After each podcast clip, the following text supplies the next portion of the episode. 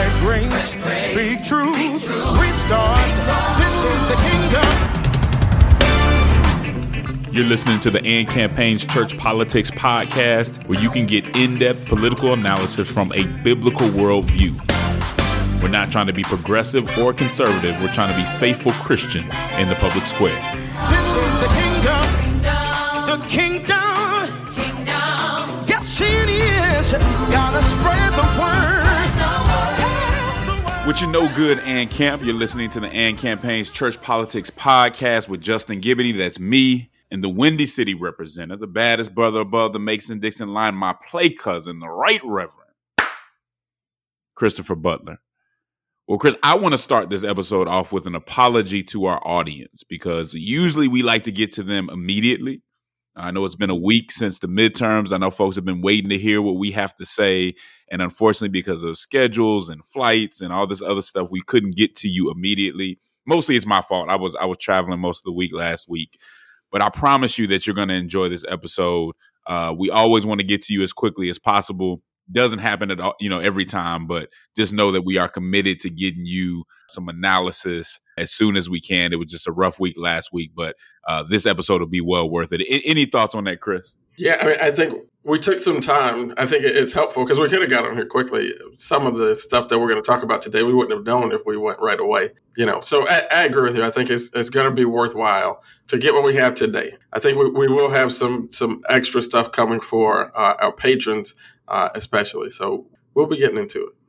Yeah, fun. you make a really good point, Chris, because I actually did um, a brief show on the, Christianity Today has a new podcast called The Bulletin where they give you know kind of like a, a meet the press feel, and so I was on there with Dr. Moore, I was on there with uh, Michael Wear and some other folks, and that was part of what I was saying. I was like, it's kind of too early, right? Uh, and this was on Thursday. This wasn't even Wednesday, but there were still races ongoing you know the numbers hadn't come out of who voted when you know there, there just wasn't enough time to really know exactly what happened. So so i agree with you. This does, does give us, us some time to reflect to get more information to give you a better analysis. Uh, and so get, get ready for this. I think i think you'll enjoy it.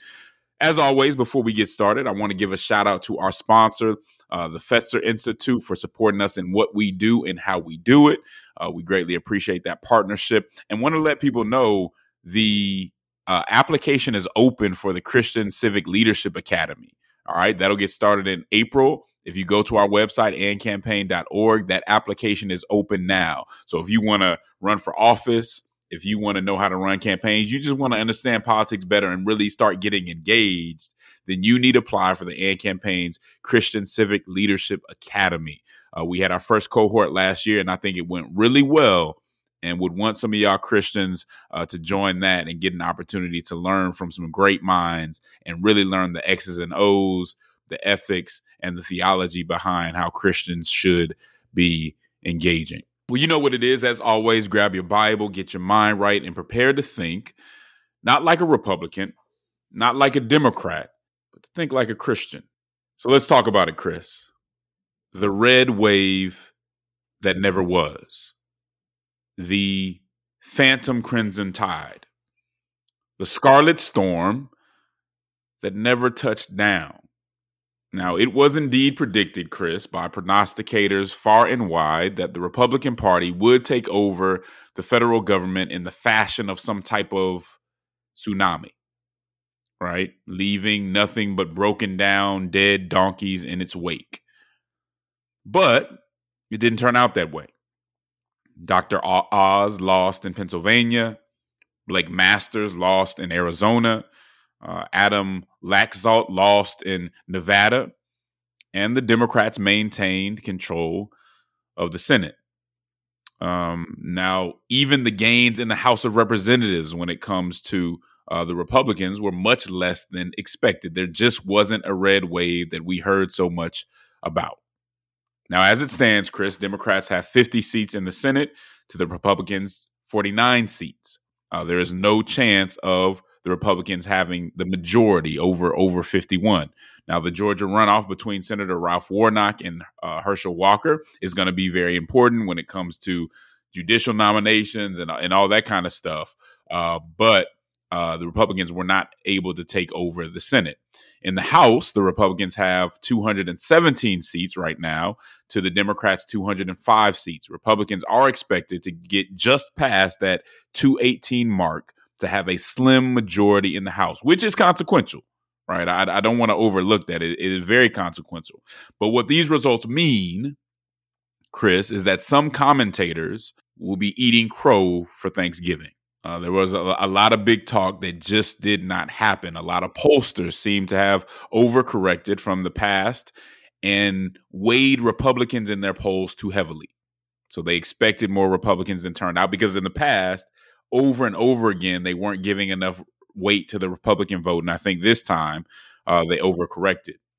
Now, as for myself, Chris, uh, I'm not going to cap. I wasn't perfect. I expected a red wave too. Now, I will say this I did call the Georgia races correctly. I got I got my home state correctly. Um, but based on the historical trends, uh, based on Biden's low favorability, based on the economy, based on inflation, I expected Republicans to have a much much better showing than they did, at least in the House. Now, I will say, Chris, I never bought the idea that the Republicans were going to take the Senate. I thought the candidates were too bad. We'll talk about that a little later. I never really bought into that. And some people were saying that they could, you know, be up to as many as 53 seats. And now mm. we see them struggling at 49, trying to get into that 50 again, which again doesn't give them control because the vice president comes in in a tie and is the deciding vote. I was surprised, and even towards the end, I was surprised at the confidence and stridency about victory that that I heard from a lot of conservative commentators that I follow. You know, from Erick Erickson's and folks like that. These folks were certain that this was going to be a red wave and kind of selling some wolf tickets in that regard. I, I I thought it was a little excessive and unfounded based on what I was seeing, and again, based on uh, the dynamics of these races. Now, in regard to the Senate, Chris, I think the the failed red wave comes down to about f- four things. Um, number one is bad candidates. Dr. Oz didn't even live in Pennsylvania. He he lived in New Jersey, and he was so out of touch with voters that it was ridiculous. Herschel Walker, and I've said this before, is quite possibly the worst Senate candidate that I've ever seen in my lifetime. I truly believe that if, if Senator Warnock runs against a kind of normie Republican who hasn't paid for multiple abortions, who doesn't pull out a sheriff's badge during the debate, he probably loses handily. And that's not to say that Warnock, I think Warnock actually run ran a pretty good race. You know, I have my issues there too. I think he ran a pretty good race, but if you get somebody who's a little more savvy, uh, who can articulate themselves a little better, who connects a little better, and who isn't just put out there for hypocrisy over and over again, I think he struggles just based off where the the state is right now. Uh, I'd also give a side note that I thought a lot of the uh, the the the stop the steal governors were terrible candidates too. So basically, what happens is that what happened is the Republican base made sure that Christmas came early for Democrats during the primaries. Christmas came during the primaries for uh, the Democrats, and we saw that uh, come come into play now.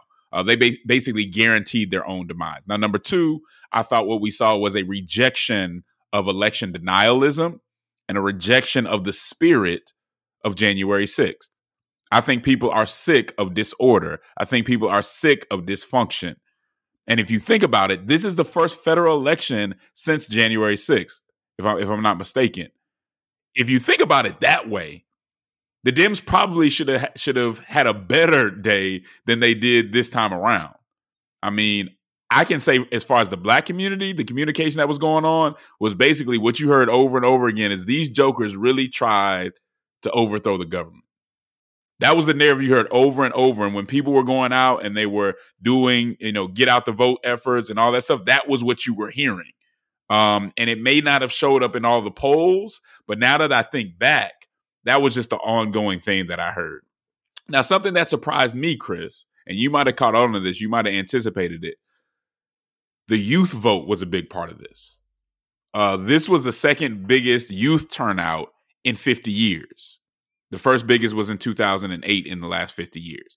27% of voters between the ages of uh, 18 and I think 29 voted in this midterm election. Now, that doesn't sound like a lot, but it is a lot compared to what usually comes out. And 60% of that group voted for the Democrats. And so when you look at what happened in states like Arizona, it made a world of difference. All right. The last two things I think played a role was abortion and the Dobbs decision. Now, the overturning of Roe did motivate a lot of uh, Democrats to come out. Uh, it may have motivated some independents who seem to go uh, to the left to come out. Um, that's something I was hoping wouldn't have a, a bit as big of an effect because we obviously support that ruling, but it did. And I think part of that is the craziness that you saw from some Republicans in response to that, floating ridiculous proposals about abortion that I think really caused a lot of people to uh, to react in that way. And then lastly, Chris, I think I would also say that early voting played a big role in this. Democrats dominated early voting and voted in large numbers. And if I'm not mistaken, if you look at places like Nevada, when Republicans are are, are, are depending just on day of voting, well, what if it gets cold? What if there's a rainstorm? Something like that, I believe, happened in Nevada and could have actually impacted that race. Or when lines are long and you drive past and you're waiting to the last day, you just keep going. Right. So these are things that could have played a role in it. I'll say this though. I expected the economy and inflation to play a bigger role. I think they didn't play it. They didn't overwhelm all the other issues. I think they played a role, but they didn't overwhelm all the other issues, partly because Republicans didn't have a plan. They talked about inflation, they blamed it on Democrats, but they didn't really come up with any solutions. And some of that was by design you had somebody like Senator Mitch McConnell, who's the leader, uh, Republican leader in the Senate, basically say, I'm not going to come up with any plan because I can just blame it on Democrats. And if I have a plan, then they can pick apart my plan. Well, I said this on Twitter the other day. I think that's political malpractice. I think when people are suffering, the economy's hurting people, inflation's hurting people, they can't buy groceries, they can't get gas. You have to, you're in office to come up with solutions. To not come up with a solution is awful. Now, the response that I got from a lot of people who obviously don't like Democrats was, well, what about what Biden did or didn't do? You don't have to agree with Biden's policy or the administration's policy, but they got to come up with a policy. That's what you're there for. And it's very cynical to not come up with anything. I, I really, I really have a problem with that. But, but Chris, let's get to your analysis. What, what, what did you find uh, was the key to this election, and what surprised you? Yeah, there, there were a, a few things that I I think we should take away from uh, this election. I, I, will say on a couple of the things that, that you were talking about, the youth vote ge- genuinely surprised me.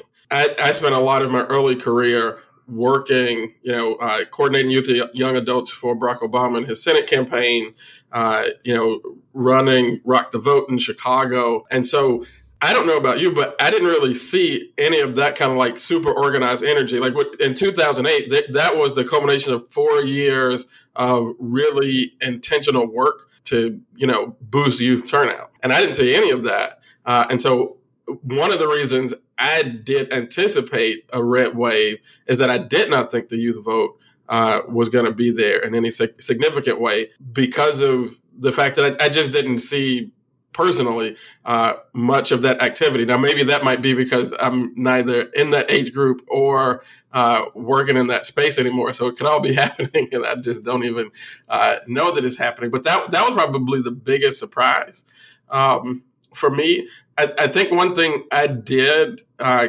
consistently get right on the economy stuff is that while we have this like crazy inflation, we have a a, a strong jobs market, right? So people are still feeling a level of labor strength. When I when I talk about labor, I'm not I'm not just talking about uh, you know uh, labor unions and organized labor, but just you know from a a broader perspective of working people, people feeling like you know I can go out and get a job if I don't like the job that I'm in. Maybe I can uh, quit this job and go get another one. Um, and and we haven't had an environment where you have this terrible inflation, which people are feeling, um, but that's kind of like bumping up against this jobs thing. Uh, and so I think that's just something for us to think about. Uh, those of us who like are in politics, want to design elections and those types of things, to think about what is that relationship between kind of like broader economic uh, trends and the actual jobs numbers because I think I, I, think it may be more than is the economy stupid. It may be is the jobs numbers stupid. So you know we I, I don't know for sure, but uh, those that's that's one thing. Um, for me, one of the things that was really interesting is that I felt like you saw um, a return to kind of like regional and local politics, right? Um, because we didn't get a red wave. But if the red wave was not manifesting with this kind of significance, then you may have seen, you may have anticipated like a, a blue wave. But you actually had places in the country where Republicans cleaned up. Uh, New York, uh, Florida, obviously, uh, Republicans did well. Republicans even made gains at the House level uh, in places where you wouldn't have anticipated them to make gains in the House, uh, all over California, and in places where they didn't really win races. Uh, like my home state of Illinois, I was looking at numbers in New Jersey. There are a lot of places where they didn't win races, but they really made gains. I mean, you, you saw uh, districts, the district that I ran in, um, in the first district of Illinois, which is usually like a, uh, you know, a, a plus, you know, 35 plus 40 Democratic district. This district came up plus 30, like almost a 15, per, 15 point move toward Republicans. And, and I mean, the candidate here is, you know, we won't talk about the candidate. Not a really strong candidate on our side. Um, and, and so there was a lot of movement in different places in the country. But then you go across the industrial uh, Northwest, and like as you talked about, Democrats are cleaning up, cleaning up in the House won all of the Senate toss ups. I mean, every single one of them. Killed it in, in a lot of these local legislatures. Uh, so there's kind of like regional thing in terms of the outcome. You also see regional uh, turnout numbers, right? So you have uh, in Pennsylvania, Wisconsin, Michigan, record high turnout. In West Virginia, Mississippi, Maryland, historically low turnout. Uh, right, so it's the turnout numbers are very different across the country. The the outcomes are different across the country. Um, I do think that youth vote is the great equalizer, but even that you saw that concentrated um, in specific areas uh, around the country, and so there's like a, a return to this kind of like local and regional politics that I, I honestly thought was gone, um, but you know here we are.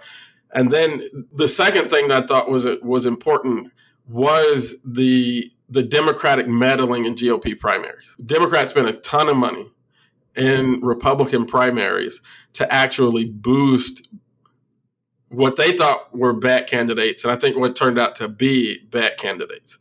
You can't completely absolve, you know, the primary voter, but there was a concentrated effort in states all over the country to get, especially Senate candidates and gubernatorial candidates, uh, who were, you know, complete election deniers, uh, who were vocally extreme on abortion issues, and, and, honestly not that skilled in having a conversation about the issue, um, and just you know overall bad candidates, and and in practically every place where Democrats boosted a, a Republican candidate and got their candidate, uh, they end up beating that candidate. Now, for me, Justin, that feels a little sleazy and like just like a little bit like bad form uh, in politics for one party to to be spending that kind of money and that kind of concentrated effort in the in the other party. Um, you know, it it smacks of some kind of inappropriate uh, intervention. And also, as we have talked about previously on this show, we got election results that showed that the Democrats won all these uh, seats, but that does not remove the possibility that existed all the way up until this point uh, that one of those folks who is an election denier does end up being a secretary of state somewhere going into a presidential election cycle does end up being a governor somewhere going into a presidential election cycle uh, and so i still think on the whole i don't like it you know but we have a structure right now that frankly, I think just gives way too much party to political parties, too much power to political parties, uh, and to to big donors. Um, and so I, I, think that you have to be doing something like that. And then I'll close in the same place where you did on the life issue. I think you know what I would say to fellow pro life advocates is that we have a lot of culture making to do before we can do some strong policy making. You know, I think you, you we won uh, an important victory uh, in the Supreme Court, and I, I, still think that that that was an important thing. Uh, it was a, a, victory notched for the pro life movement, But if we don't start to get some wins in the inner chambers of people's hearts, uh, I don't know that we can even hold on too long to the victory that we gained in the Dobbs decision, uh, and then making any further policy uh, on this issue is going to be very, very difficult if we don't learn to do culture making, uh, which is which is different from policy making. Uh, and I think it takes it's a different skill set. Uh, it takes, I think, maybe a different um, approach uh, to leadership, and maybe some different leaders uh, in the the the movement for life. and I think it's really, really important. Otherwise, you'll see this thing slip backward in a way. Um, that I think would just be really bad for the country. Yeah, I mean, one of the things that I noticed, Chris, in that regard is we've got to educate and inform ourselves. I can't tell you how many Christians that I run into who are pro choice just based on talking points that you hear from the left. I mean, nothing, and these are leaders that are just giving you talking points. And so we need to turn around too and speak to the Christian community and say, hey, oh, let's let's reset on this because I know this is the position that seems to be if you're if you know if you're getting your opinions from pop culture that seems to be compassionate, but let's look at what's really happening here. And again, can Christians completely disregard the life of the unborn? And that's you that's generally what it comes down to. But until you make that case clearly and you have different messengers with different uh, levels of credibility, uh, to, to be frank, uh, you're you're going to struggle through that. Now, now one of the other things that you mentioned that I thought was good was the regional aspect of this. A lot of folks, and I talked about this on on Christianity Today's bulletin too. A lot of folks want to make these sweeping, you know, uh, uh, analyses about what happened all over the country. I don't know that this lends itself to that as much. As you said, in Georgia, Republicans did great. They took it they took home everything outside of that one uh, Senate race, right? Which we know is going to a runoff. In Florida, which we'll talk about a little bit later too, they wreck shop in Florida, right? You saw some folks do good in New York. You saw some folks doing good in California. So I don't know. There is some variance there that I think we need to pay attention attention to, and maybe it is promising. Maybe that is is is a good thing that we're seeing. But let me say this though, Chris because I think this could make it very easy for Democrats to get the wrong idea. I think it would be a serious mistake for Democrats to start to believe that they earned this, um, or that this is somehow an endorsement of their current current course. If Democrats don't think that they need to come up with better responses to crime, uh, or they think they can just act like crime doesn't exist and people aren't going to see it and know it, and they're just going to believe that okay, I, I just saw you know, two murders down the street, but you're telling me it didn't happen. So it obviously didn't happen. If they think they can do that, they're in trouble. If they think that they don't need better housing policy for the urban housing crisis that is going on in major Democratic strongholds all over the country, they're in trouble.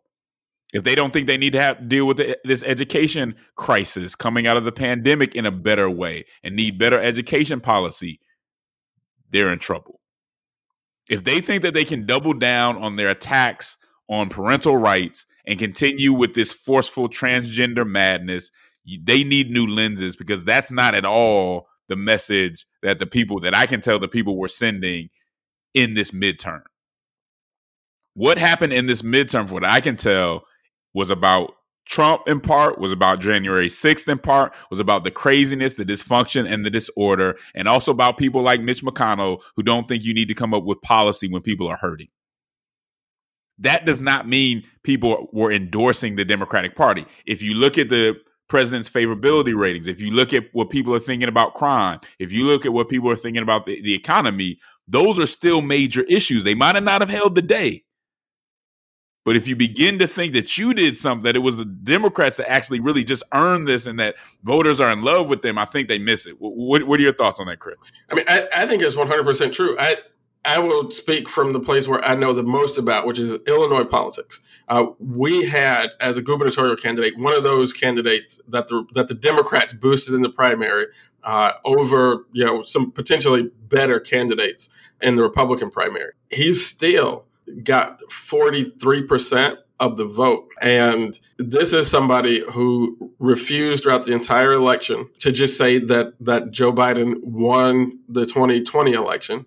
Uh, this is somebody who did a rally uh, with Donald Trump and said that when he was governor, that the state of Illinois was going to roll out the red carpet for Donald Trump.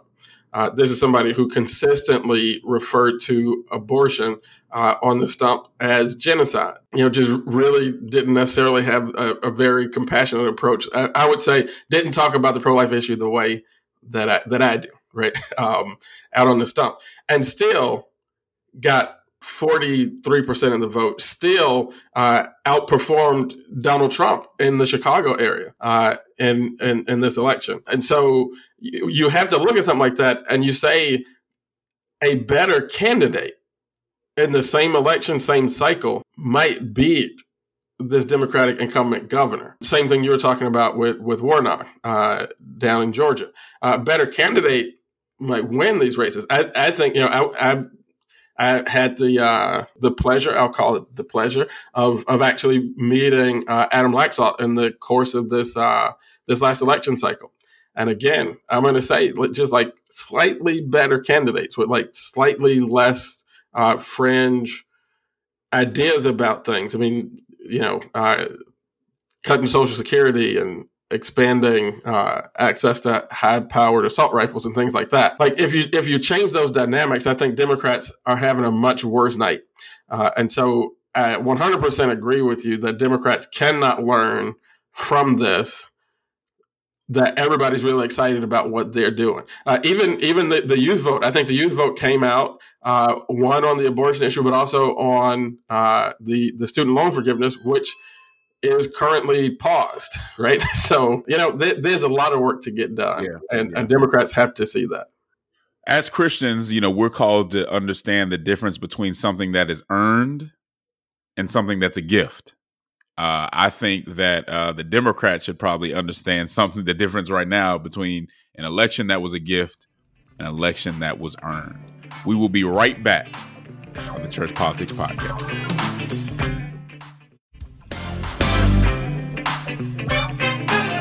And we are back on the Church Politics Podcast with Justin Giboney. That's me and the Right Reverend uh, Christopher Butler. All right, so we just talked, gave our, our, our midterm analysis. Hopefully, uh, folks got something out of that. But there's something else that's big that's pretty that's coming up pretty quickly, and that is was I think today. I think today, uh, Chris's favorite president, President Trump, is supposed to be announcing that he's going to be running for president for the third time. Take that in. That uh, President Trump says he's supposed to be announcing today, and it may be tomorrow by the time you hear this, that he's running again. Before I get into that, I, I want to talk about something I saw this weekend that I thought was pretty good.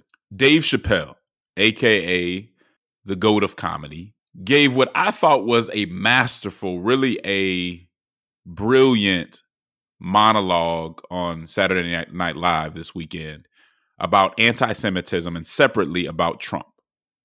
Now, if you haven't seen it, watch it before you get mad at me and start whining and do all that. Just watch it first and see what he said. All right. Don't just listen to what, you know, some of the uh, folks in mainstream me- media are putting out there. Watch it for yourself. Now, I'll be straight up, Chris. I'm pretty much a free speech absolutist when it comes to comedians. You ain't gotta laugh. You ain't gotta like it. But it's hard for me to trust someone that wants to silence comedians. It makes me seem like you, you might have something to hide. We need those satirical truths. Comedians can confront certain really important issues in a way that communicators like myself might not be able to address as effectively. Uh, and, and, I say that in, in, all humility. I think there's something about a comedian addressing a very tense issue that's very hard to get from just a regular orator uh, like myself and Chris. Um, I think Chappelle had an incredible insight about the political rise of Trump. And this is what he said in his monologue. He said this He said, I'm watching the news now, and they're declaring the end of the Trump era.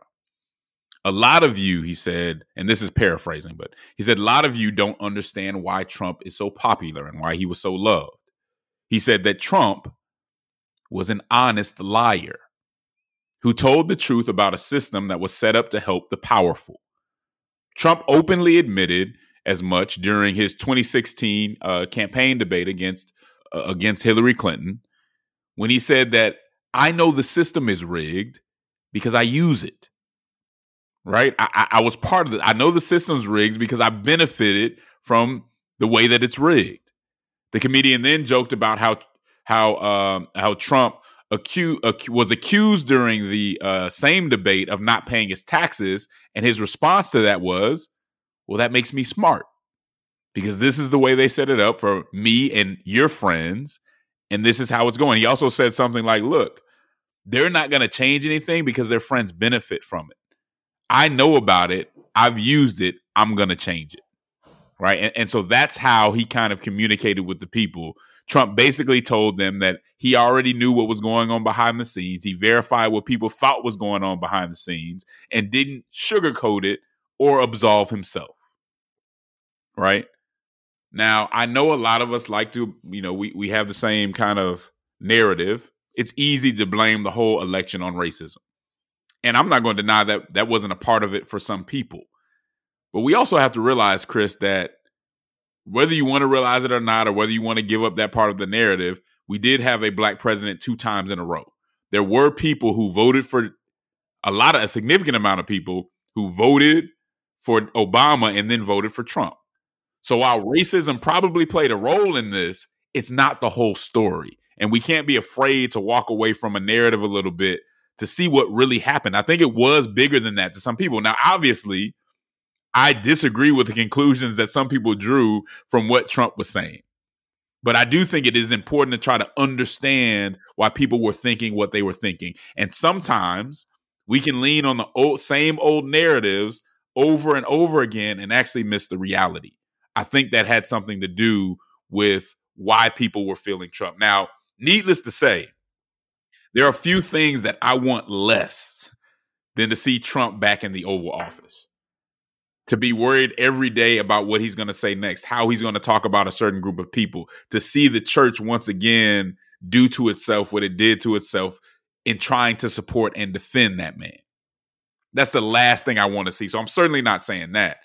But we need to consider what's going on here beyond some of the easy answers that we always provide. That doesn't mean that all the easy answers are wrong, but we need to think through this. What happens to us if this happens again? Now, my, my personal belief is based on what happened in 2020, based on what happened last week, he's not going to win. I cannot say that he's not going to win the primary. Chris, what's your analysis on this if Trump runs again, if we get that announcement today?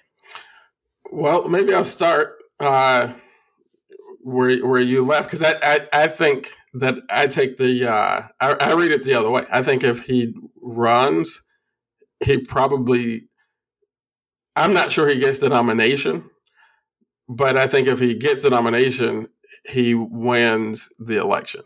Um, I think that uh, there are enough people who want to see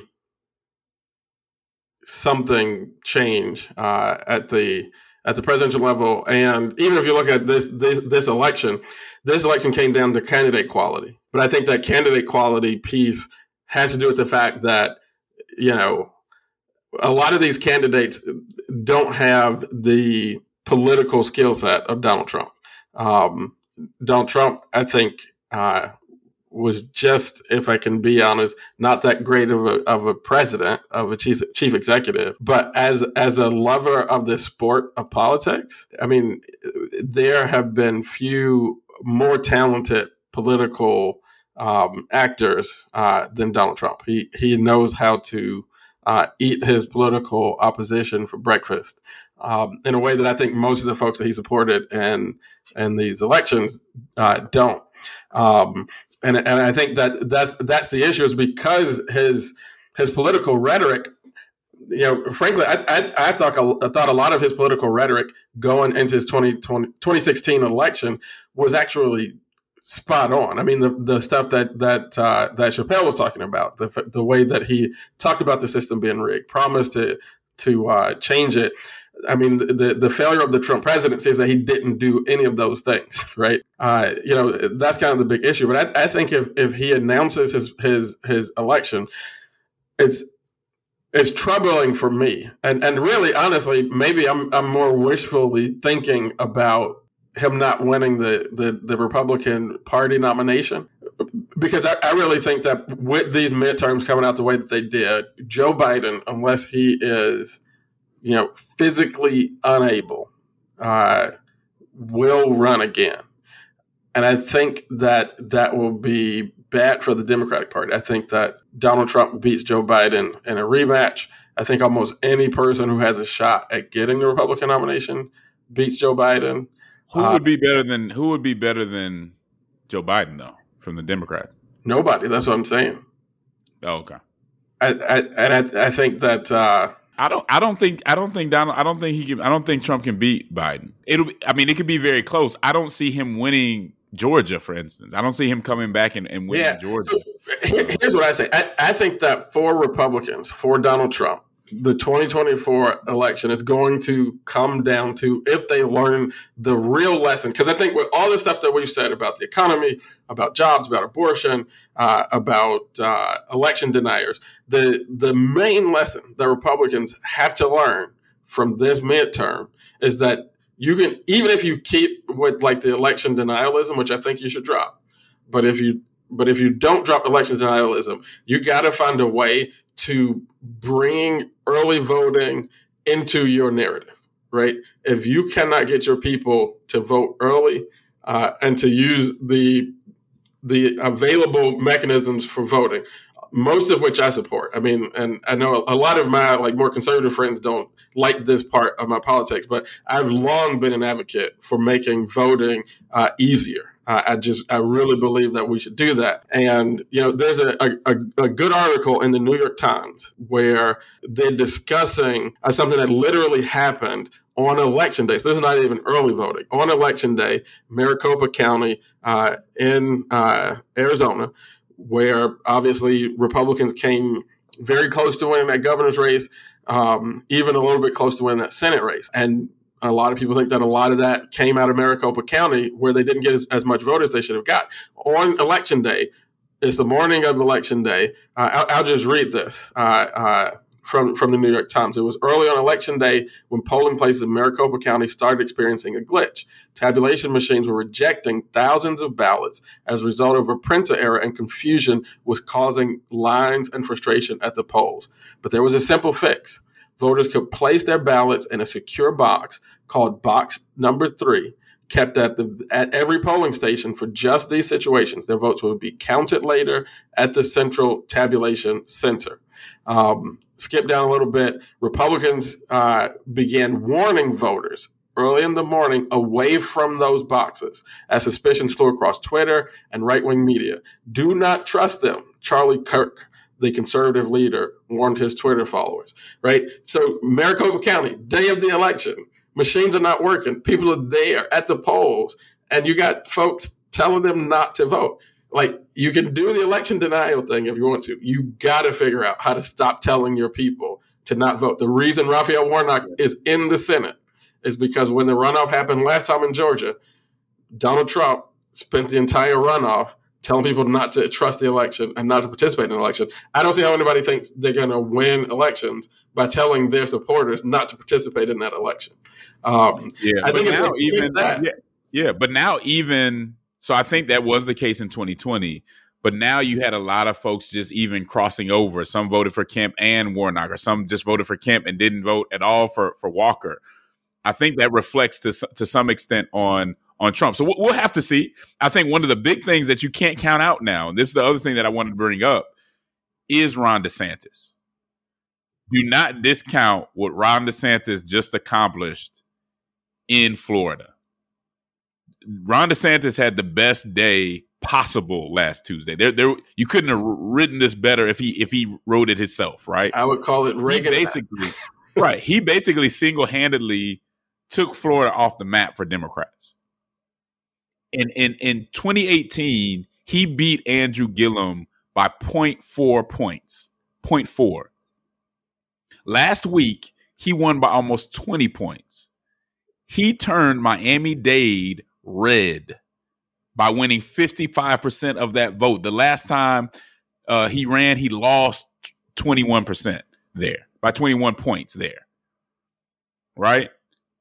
That's a big deal. Now, Trump is still Trump. Trump still has a large part of the Republican base. For the first time, though, in polls within the last couple days, and this could fade away, DeSantis is beating Trump.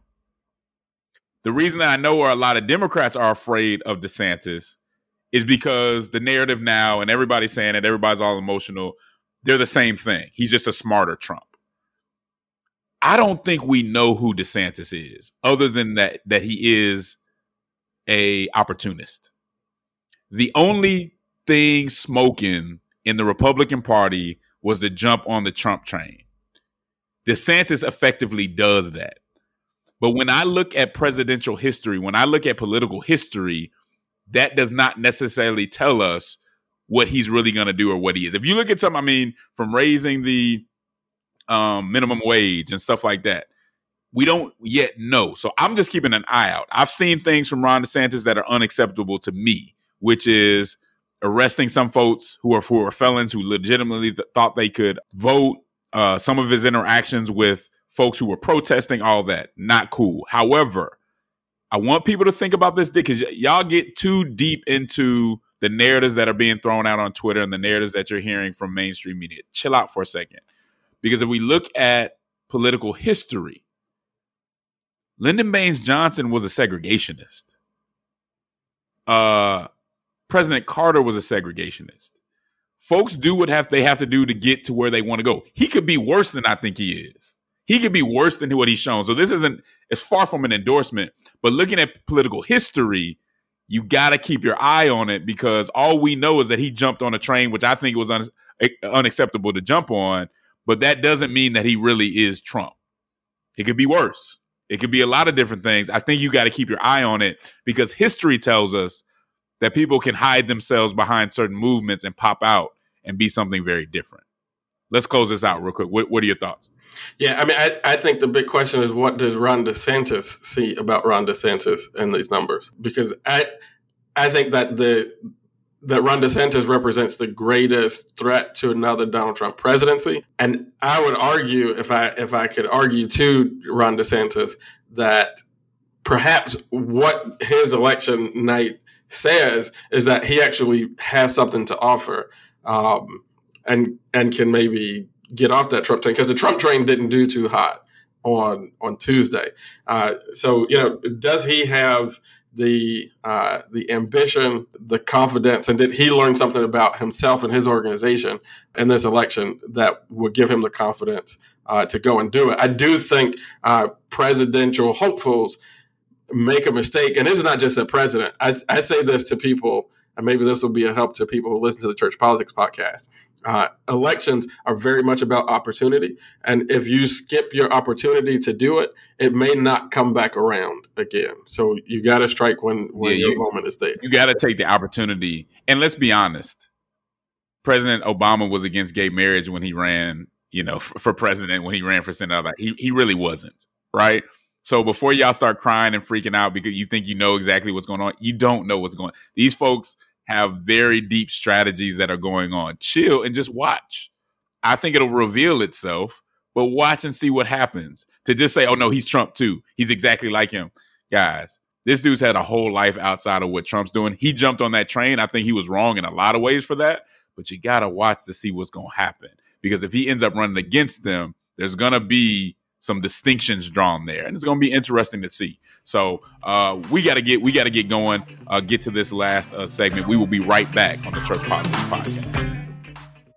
Are you too progressive for conservatives and too conservative for progressives? As a Christian, do you find yourself feeling politically homeless? If so, then you're not alone. Listen, this is Justin Giboney, president of the AND campaign. And if you're a Christian who doesn't know a whole lot about politics or someone who knows a good deal about politics but wants to be more faithful in the public square, then you have to read the AND campaign's book, Compassion and Conviction the AND Campaign's Guide to Faithful Civic Engagement that we publish with InterVarsity Press. Whether you just want to understand the relationship between church and state, why Christians should engage politics at all, how Christians should engage partisanship, politics and race, advocacy and protest, or even civility, this is the book for you. It's very much Bible centered, it's Bible study and small group friendly. There are questions and exercises after every chapter that give you a framework for engaging politics in a biblical way.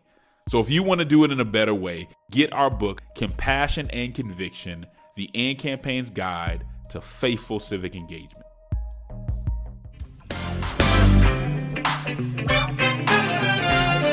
Chris, we're going to keep this one short, but I do want to I, I want to ask you very quickly, what does a political party win mean to you? So we see people during the midterms, and understandably, people are excited when their party wins or their party does better than, than expected. But what really is the value of that at the end of the day? At that very moment when they win, no policies have been changed. You don't know whether they're going they're going to be responsible or not. To me, rather than being too celebratory about it, it really means it's a time to hold people accountable and speak into the process, to speak into your party, to speak into it, rather than just saying, "Yay, we won! This is great."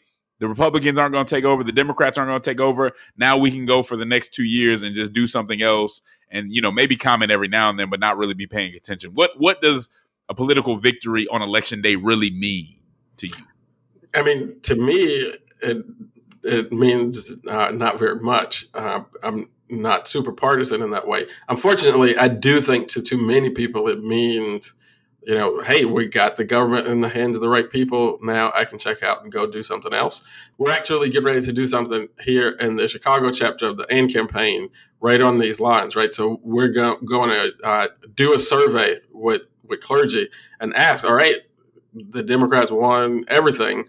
Uh, what do we expect the Democrats to do? Uh, and then we're going to on uh, on a monthly basis just update is any of this stuff that we hoped would come from electing all these Democrats is any of it happening? Um, and so hopefully it'll be an opportunity for folks to really think differently about what this question that you're asking. That I think is a, an incredibly important question. Yeah, man. I mean that's it, that's just really low level politics to be super excited about a party win with all the different directions they could go with all the different positions that they could take or not take. It, has got to be our, our, politics has to be more than oh we won, they lost. I, I wrote about it uh, for the Chicago chapter, and I, I posted it uh, uh for our patrons. Uh, but the last time J.B. Pritzker got elected, there was a lot of hope because you know the Republicans were out and all that kind of stuff. What we got in this state, we got commercial marijuana, we got abortion expansion, um, and we got a failed attempt at a uh, an expanded tax.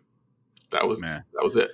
That's real. Uh, well, that's all we got for the Church Politics Podcast. I hope you enjoyed it. Again, for those who are supporting us on Patreon, man, you're going to get extra episodes. You're going to get articles. You're going to get a whole bunch of stuff. So tune in that. Also, check us out on YouTube. We got to get our YouTube numbers up. We just started posting these things to YouTube so you can see us along with hearing us. But as always, y'all know what it is, man. We really appreciate you. Uh, and Camp, there is a cross that neither political conservatism nor progressivism is fit to bear. There's a civic hearing in need of faithful witnesses who love social justice and won't surrender the truth to be loved by the world. Politic with the boldness and compassion of Jesus Christ. Until next time, and Camp, we'll holla at you. Kingdom. Kingdom. Oh, Lord. I said, King